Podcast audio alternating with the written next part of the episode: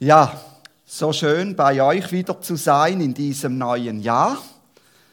Ich bin froh, hier sein zu können und es ist mir ein Vorrecht, euch auch dienen zu dürfen heute Morgen. Wir sind ja in der Predigtserie Gott ist. Und diese Predigtserie, äh, die hat so Titel wie Gott ist allmächtig oder Gott ist allwissend und wir Menschen tun uns schwer damit. Also wir haben doch gerne gesagt hey, Gott heilt dich. Oder wer frei gemacht wird von Jesus, von den Züchten, der ist wirklich frei. Oder der Heilige Geist ist bei dir und wirkt mit Geistesgaben. Aber wir haben heute ein Thema, das genauso gut ist wie diese Themen. Es lautet, Gott ist allgegenwärtig. Gott ist allgegenwärtig. Und ich möchte mit euch einsteigen mit einem Bibeltext aus Psalm 139, die Verse 1, äh, 5 bis 10. Da heißt es, von allen Seiten, Gott, umgibst du mich und hältst deine Hand über mir. Diese Erkenntnis ist mir zu wunderbar, zu hoch, als dass ich sie fassen könnte. Wo sollte ich hingehen vor deinem Geist? Und wo sollte ich hinfliehen vor deinem Angesicht? Stiege ich hinauf zum Himmel, so bist du da. Mach mich Totenreich zu meinem Lager, siehe, so bist du auch da. Ende des Meeres, so würde auch dort deine Hand mich führen und deine Rechte mich halten. Und dann will ich noch einen Bibeltext nehmen aus Jeremia 23, 24. Da sagt Gott, kann sich jemand so heimlich verbergen, dass ich ihn nicht sehe? Erfülle ich nicht den Himmel und die Erde spricht der Herr. Gott, er ist nicht an Raum und Zeit gebunden und seine Gegenwart füllt alles aus in der sichtbaren und in der unsichtbaren Welt. Gott, er ist zu jedem Zeitpunkt an jedem Ort. Er füllt diese ganze Erde aus. Ich weiß, sie ist klein, aber für Gott ist diese Erde auch klein. Er ist zu jedem Zeitpunkt gleichzeitig an jedem Ort. Und den Ort Rorschach finden wir hier drauf nicht, der ist so klein. Und trotzdem ist Gott jetzt an diesem Ort Rorschach. Aber er ist auch in New York. Gott erfüllt das ganze Weltall aus. Er ist bei deinen Nachbarn zu Hause. Er ist bei den Menschen, die jetzt krank zu Hause sind. Er umgibt sie. Er ist zu jedem Zeitpunkt, an jedem Ort. Er ist bei dir, wenn du nachher nach Hause gehst und die Türklinke runterdrückst. Aber er ist auch schon in deiner Wohnung, wenn du dann deine Haustür geöffnet hast. Kein Mensch kann sich der Gegenwart Gottes entziehen. Kein Mensch. Vor Gott zu fliehen ist schlussendlich zwecklos. Und wenn wir so die Bibel lesen, dann sehen wir die Schöpfungsgeschichte und dann sehen wir die Geschichte mit Kain und Abel, wo Kain seinen Bruder Abel erschlägt. Kain merkt nicht, dass Gott gegenwärtig ist und das mitbekommt. Aber Gott war gegenwärtig und er spricht es an. Wir kennen die Geschichte von Jona in der Bibel, von Jona, der fliehen wollte vor Gott und merkte, es geht nicht. Gott ist gegenwärtig. Er ist zu jedem Zeitpunkt an jedem Ort. Im Psalm 139 heißt es, auch im Totenreich ist Gott gegenwärtig. Ja, sogar in der Hölle wird Gott gegenwärtig sein. Aber im Unterschied zu den Menschen im Himmel werden die Menschen in der Hölle sein Angesicht nicht sehen können. Sein Angesicht bleibt von ihnen abgewandt und alles Flehen und Bitten wird dann nicht ankommen, das die Menschen haben. Sein Hass gegen die Sünde und die, die sich nicht von der Sünde lossagten, wird greifbar, spürbar sein. Es wird sich wie ein verzehrendes Feuer anfühlen. Sie werden immer spüren, dass sie in der Gegenwart Gottes nicht bestehen können. Nun, wir leben in der Gnadenzeit. Das bedeutet, dass die Menschen die Möglichkeit haben, zu Gott umzukehren, dank seinem Sohn Jesus Christus, der vor 2000 Jahren für die Schuld und Sünden der Menschen gestorben ist. Dank seinem Sohn Jesus Christus können die Menschen vor Gott bestehen. Dank ihm haben wir Freimütigkeit, zu Gott zu kommen. In der Welt, da geschieht viel Böses. Und wir bekommen täglich mit, auch in den Zeitungen, in der Presse, was Böses geschieht. Und weißt du was? Gott ist überall dabei, auch dort, wo Böses geschieht. Gott ist auch dort gegenwärtig. Gott war im Zweiten Weltkrieg und Gott war auch in den Konzentrationslagern. Und Gott war auch in den Konzentrationslagern zu finden. Es gibt Berichte von Menschen, die haben Gott in den Konzentrationslagern gefunden. Er war dabei, als dir Böses angetan wurde. Und er kennt die genaue Wahrheit und er wird gerecht richten. Gott sieht, was Hitler getan hat. Hitler entging seiner Verhaftung und dem Gericht der Menschen durch Selbstmord. Hitler meinte sich damit entziehen zu können. Er meinte, so fliehen zu können.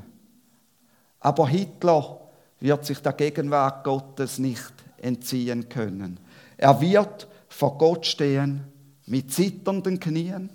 Er wird Gott nicht ins Angesicht schauen können und wird für seine Taten zur Rechenschaft gezogen werden.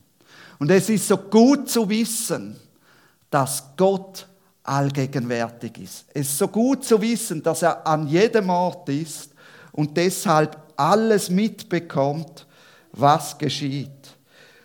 Gott, er ist allgegenwärtig.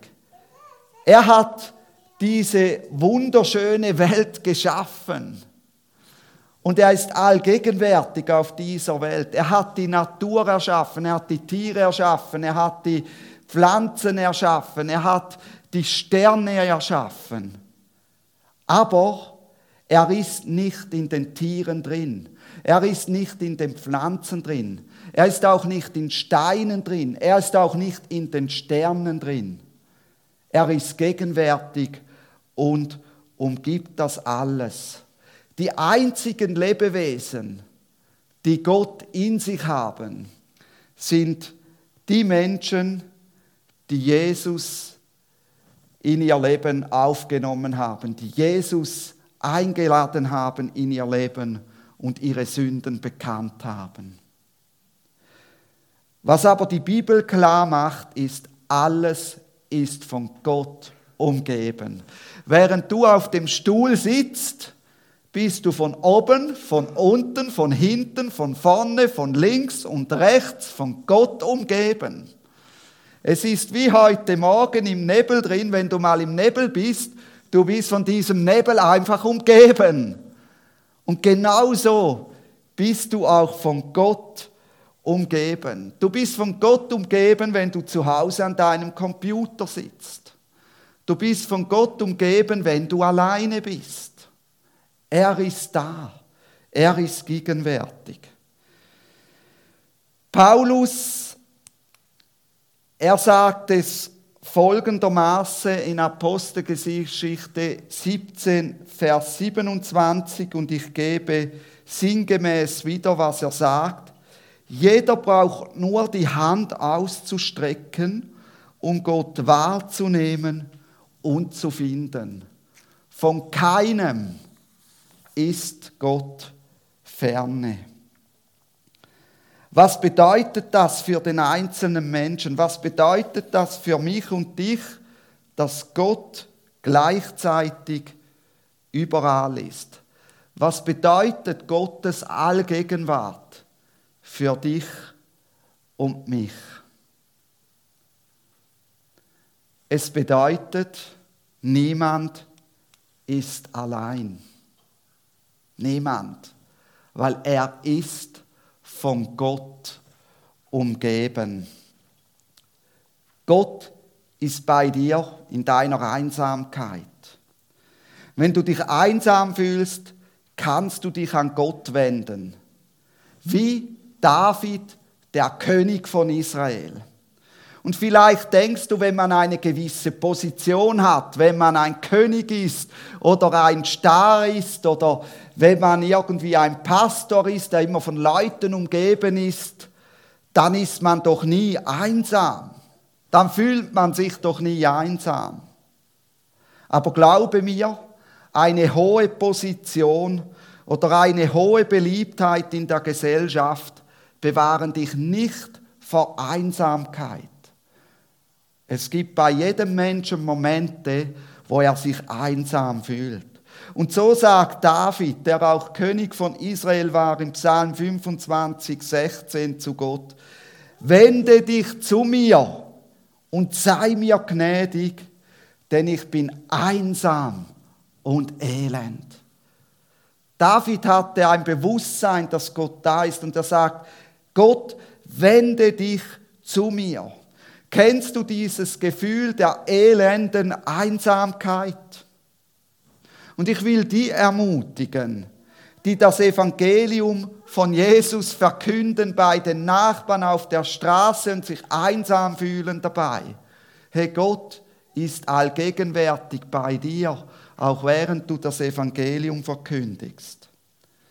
Gott er stellt schon ganz am Anfang der Menschheitsgeschichte Folgendes fest, und zwar in 1. Mose 2,18. Es ist nicht gut, dass der Mensch alleine ist. Und wir kennen die Geschichte. Gott hat dem Menschen ein Gegenüber geschaffen, damit er nicht alleine ist, aber die Menschen mussten merken, okay, wir fühlen uns trotzdem manchmal alleine. Und so hat er seinen Sohn Jesus Christus auf die Erde geschickt, um zu zeigen, dass die Menschen nicht alleine sind. Das, was wir an Weihnachten gefeiert haben, da hat Gott seinen Sohn Jesus Christus auf diese Erde geschickt und den Menschen gezeigt, hey, ihr seid nicht alleine. Immanuel, Gott ist mit uns. Er ist da. Er ist gegenwärtig. Und Jesus, er hat Folgendes versprochen zu seinen Jüngern. Siehe, ich bin bei euch alle Tage bis an der Weltende. In Matthäus 28, 20. Und auch der Schreiber des Hebräerbriefes stellt in Hebräer 13, 15 fest, denn Gott, 13,5, denn Gott selbst hat gesagt, ich will dich nicht aufgeben und dich niemals verlassen. Er sagt also, Gott wird immer bei dir sein. Er wird dich immer umgeben. Er wird dich niemals verlassen. Gottes Allgegenwart bedeutet für dich und mich, dass Gott auch in der Not bei mir ist, dass Gott mich auch in der Not umgibt und dass ich Gott anrufen kann, wenn ich in der Not bin. In der Bibel sagt Jesaja über Gott, dass er das geknickte Rohr nicht zerbrechen wird. Er wird dich, wenn du in Not bist, nicht zerbrechen, sondern er wird dich wieder aufrichten. Als Mose von Gott die Aufgabe bekam, das Volk Israel aus der Gefangenschaft in Ägypten zu führen, da hatte Mose aufgrund von Gottes Auftrag eine Not.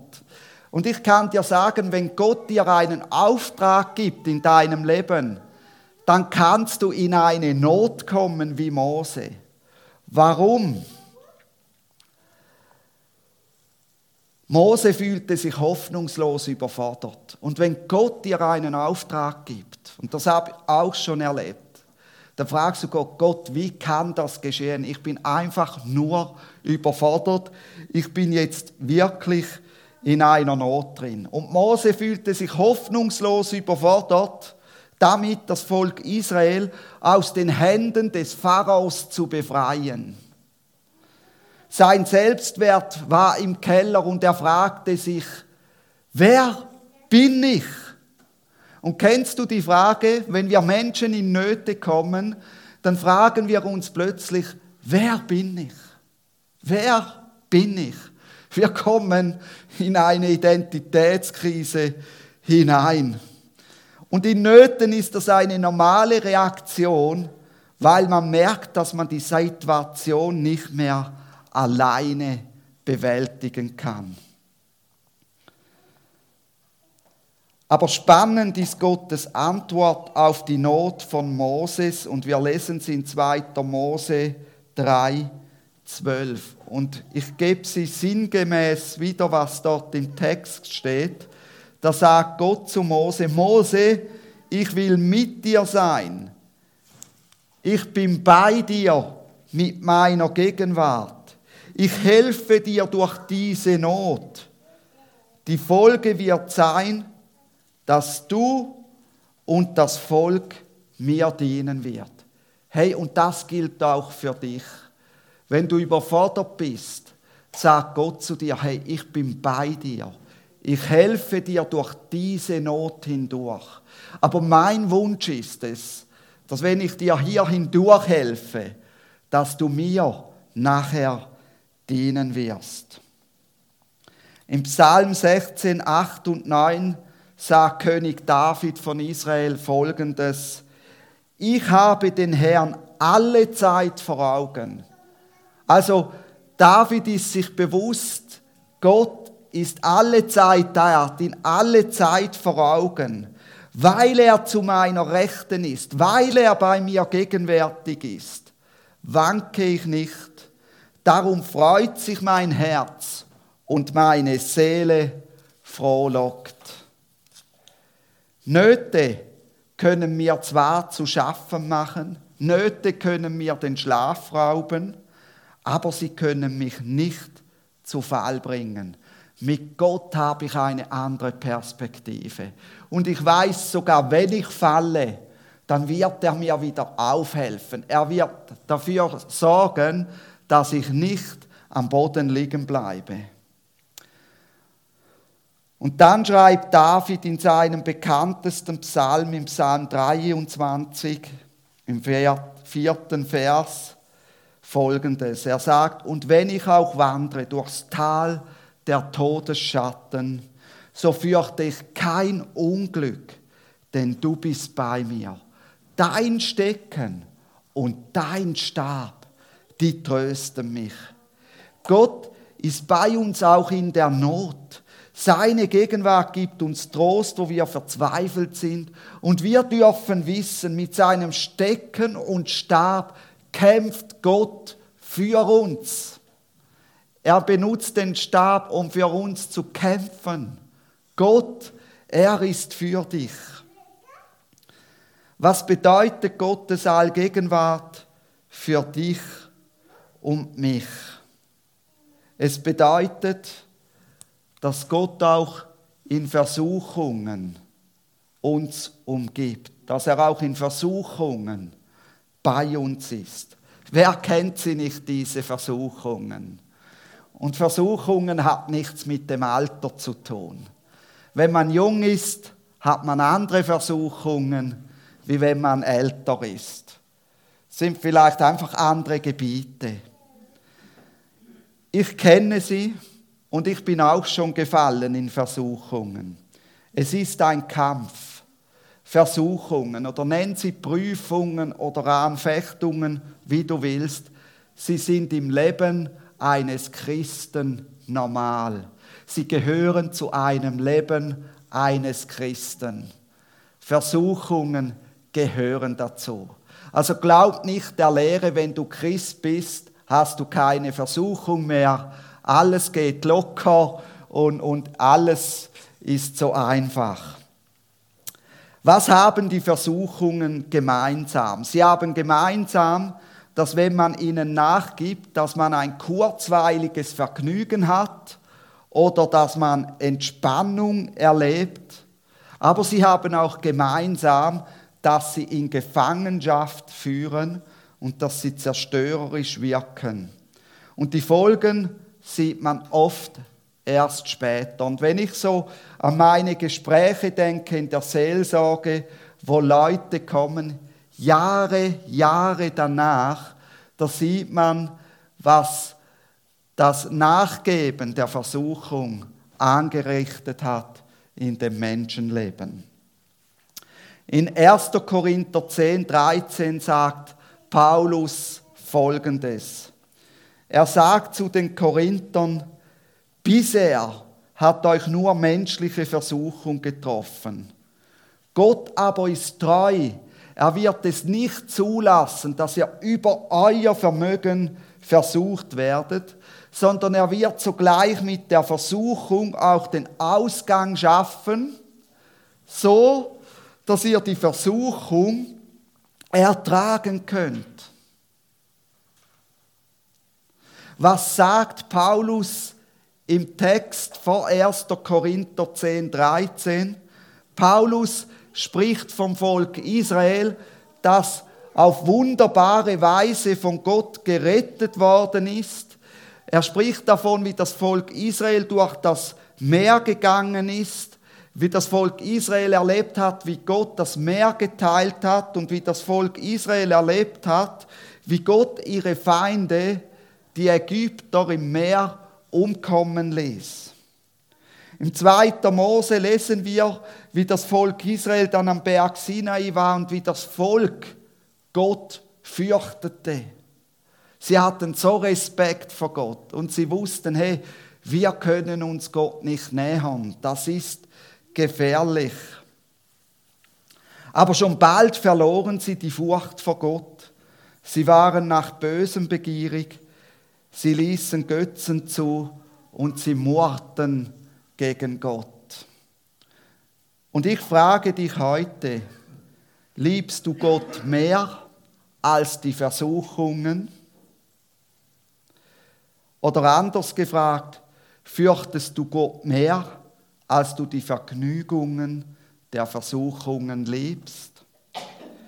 Bist du dir bewusst, dass du in Gottes Gegenwart nicht bestehen könntest ohne Jesus Christus am Kreuz? Ist dir klar, dass du in der Gegenwart Gottes nur bestehen kannst, weil er seinen Sohn Jesus Christus auf die Erde geschickt hat und am Kreuz für deine Schuld sterben ließ? Hey, wenn dir der Aspekt der Furcht in deinem Glaubensleben fehlt, dann wirst du den Versuchungen nachgeben. Und ich sehe heute eine große Not. Hey, Gott liebt uns, das ist klar. Gott liebt uns sogar, wenn wir gefallen sind. Aber ich sehe die Not, dass viele denken, ja, Gott ist Liebe. Ja, wenn da so eine Versuchung kommt, komm, geben wir nach. Gott ist ja Liebe, er verzeiht einfach alles. Und das ist eine Not. Gott will auch gefürchtet werden. Auch im Neuen Testament lesen wir das. Es ist ein Aspekt, der dazugehört zu einem Leben eines gläubigen Menschen, dass er Gott fürchtet. Furcht vor Gott ist eine der Grundlagen, um in der Versuchung bestehen zu können. Furcht lässt dich nämlich auch in der Versuchung drin deinen Blick auf Gott richten. Weil plötzlich, hey, da ist ja noch Gott der ist so viel gewaltiger, der ist so viel größer. Gott, er ist bei dir gegenwärtig auch in der Versuchung. Und wenn du deinen Blick auf ihn richtest, dann wird er es nicht zulassen, dass du fällst. Dein Blick auf ihn wird dir helfen, die Versuchung zu ertragen und hinter dir zu lassen. Ich sehe so viele Menschen, die kämpfen selbst gegen die Versuchung an und sie packen es nicht, sie verlieren. Und das ist normal, wenn du gegen die Versuchung ankämpfst, wirst du verlieren. Aber wenn du Gott fürchtest und deinen Blick auf den Gott richtest, auf den allmächtigen Gott, der Himmel und Erde geschafft hat, dann wird er für dich kämpfen, so dass du die Versuchung ertragen kannst und nicht fällst. Ja, Gottes Allgegenwart bedeutet auch, dass er dir Trost gibt in Zeiten des Zerbruchs. Und ich lese aus Psalm 34, 19. Da heißt es, der Herr ist nahe denen, die zerbrochenen Herzen sind, und er hilft denen, die zerschlagenen Geistes sind. Herr Gott ist auch gegenwärtig bei dir, wenn du traurig bist. Er ist gegenwärtig bei dir, wenn dein Herz zerbrochen ist. Er ist bei dir, wenn du leidest und wenn du unten durchgehst. Und vielleicht, wenn du rückblickst in deinem Leben, dann hast du das Gefühl, hey, wo war Gott? Aber ich kann dir sagen, er war bei dir. Er hat dich durchgetragen.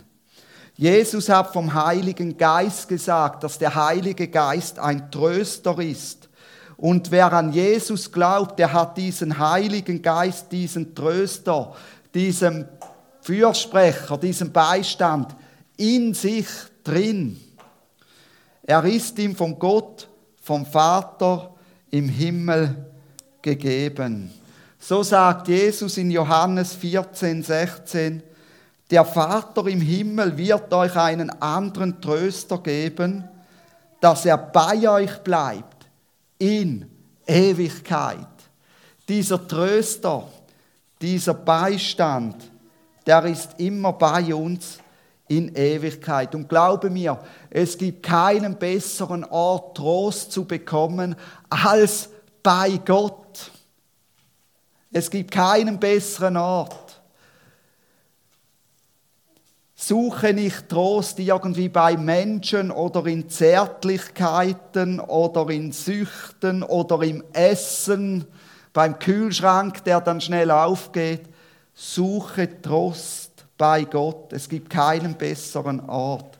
Weißt du, das Gute an Gott ist, er gibt dir das Recht, traurig zu sein und steht dir in der Zeit der Trauer bei. Gott kommt nicht und sagt, ja, jetzt müsstest du endlich mal wieder lachen können. Hey, wie viel erlebe ich das, wenn gläubige Menschen jemand verlieren und traurig sind, wie schnell dann die Gläubigen kommen, so, hey, aber jetzt ist Gott da, jetzt musst du endlich lachen können. Gott ist nicht so. Er ist bei dir. Er steht dir in der Zeit der Trauer bei, so lange, bis du wieder lachen kannst. Er ist bei dir, wenn du Tränen vergießt und er wird dir helfen, die Trauer zu überwinden. Das andere ist nur die Trauer zu verdrängen. Ja, dann lache ich halt wieder. Aber so ist Gott nicht. Er hilft dir, die Trauer zu überwinden. Und ich will dir hier einen Bibelvers aus 2. Thessalonicher 2, 16 bis 17 vorlesen. Da heißt es, er selbst aber, unser Herr Jesus Christus und unser Gott und Vater, der uns geliebt hat und uns einen ewigen Trost und eine gute Hoffnung gegeben hat durch Gnade, er tröste eure Herzen und stärke euch in jedem guten Wort und Werk. Gott, er tröstet eure Herzen und er stärkt euch, damit ihr wieder zu Kräften kommt.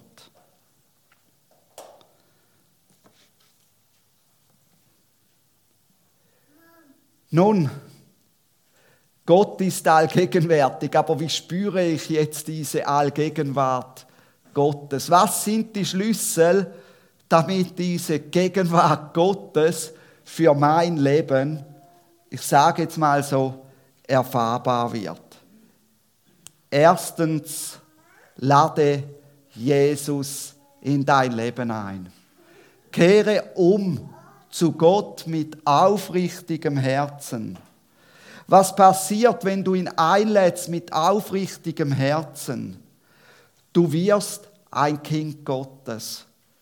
Und das Wort verspricht, du hast den Zugang zur Gegenwart Gottes.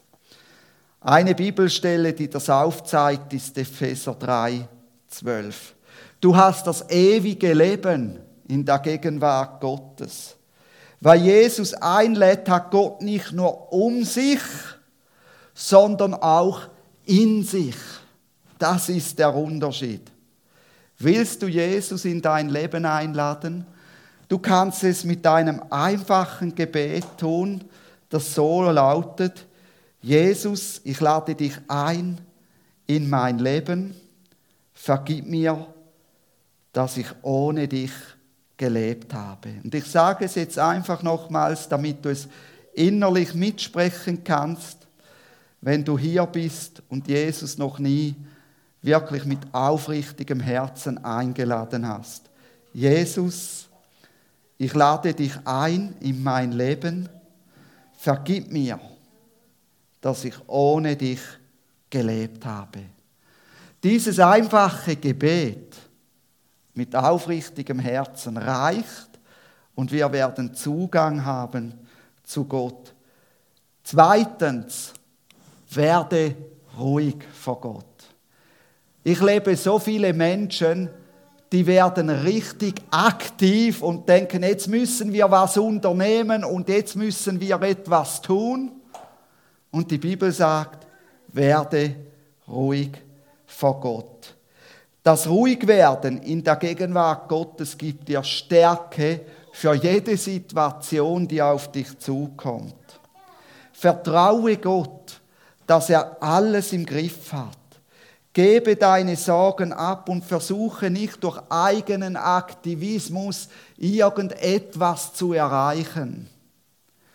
In Jesaja 30, 15 heißt es dazu, denn so spricht Gott, der Herr. Durch Umkehr und Ruhe könntet ihr gerettet werden.